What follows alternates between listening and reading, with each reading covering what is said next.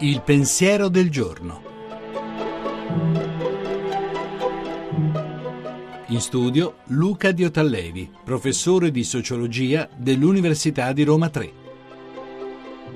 Dov'è Dio? Cosa è Dio? Non solo l'ateo, ma anche il cristiano e tanti altri credenti per prima cosa sospettano delle risposte a queste domande. Infatti, che Dio sarebbe mai se fosse banalmente qualcosa?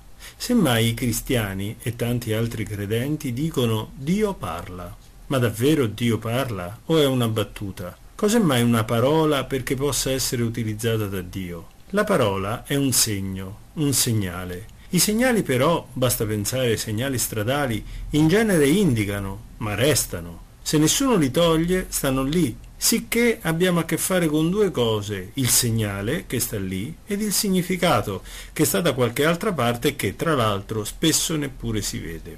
Se Dio lasciasse cose come i segnali stradali sarebbe un bel problema. A quel segnale divino saremmo portati a dare un gran peso, del resto sarebbe una cosa di Dio.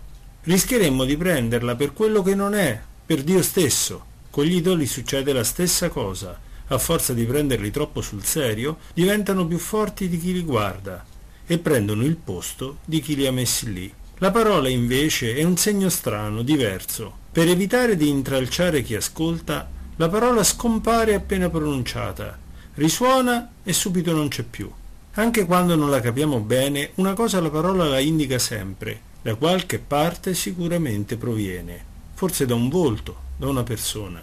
Magari non sappiamo se Dio c'è e sicuramente non sappiamo cosa è.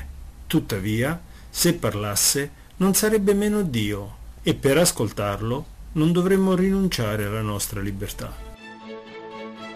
La trasmissione si può riascoltare e scaricare in podcast dal sito pensierodelgiorno.rai.it.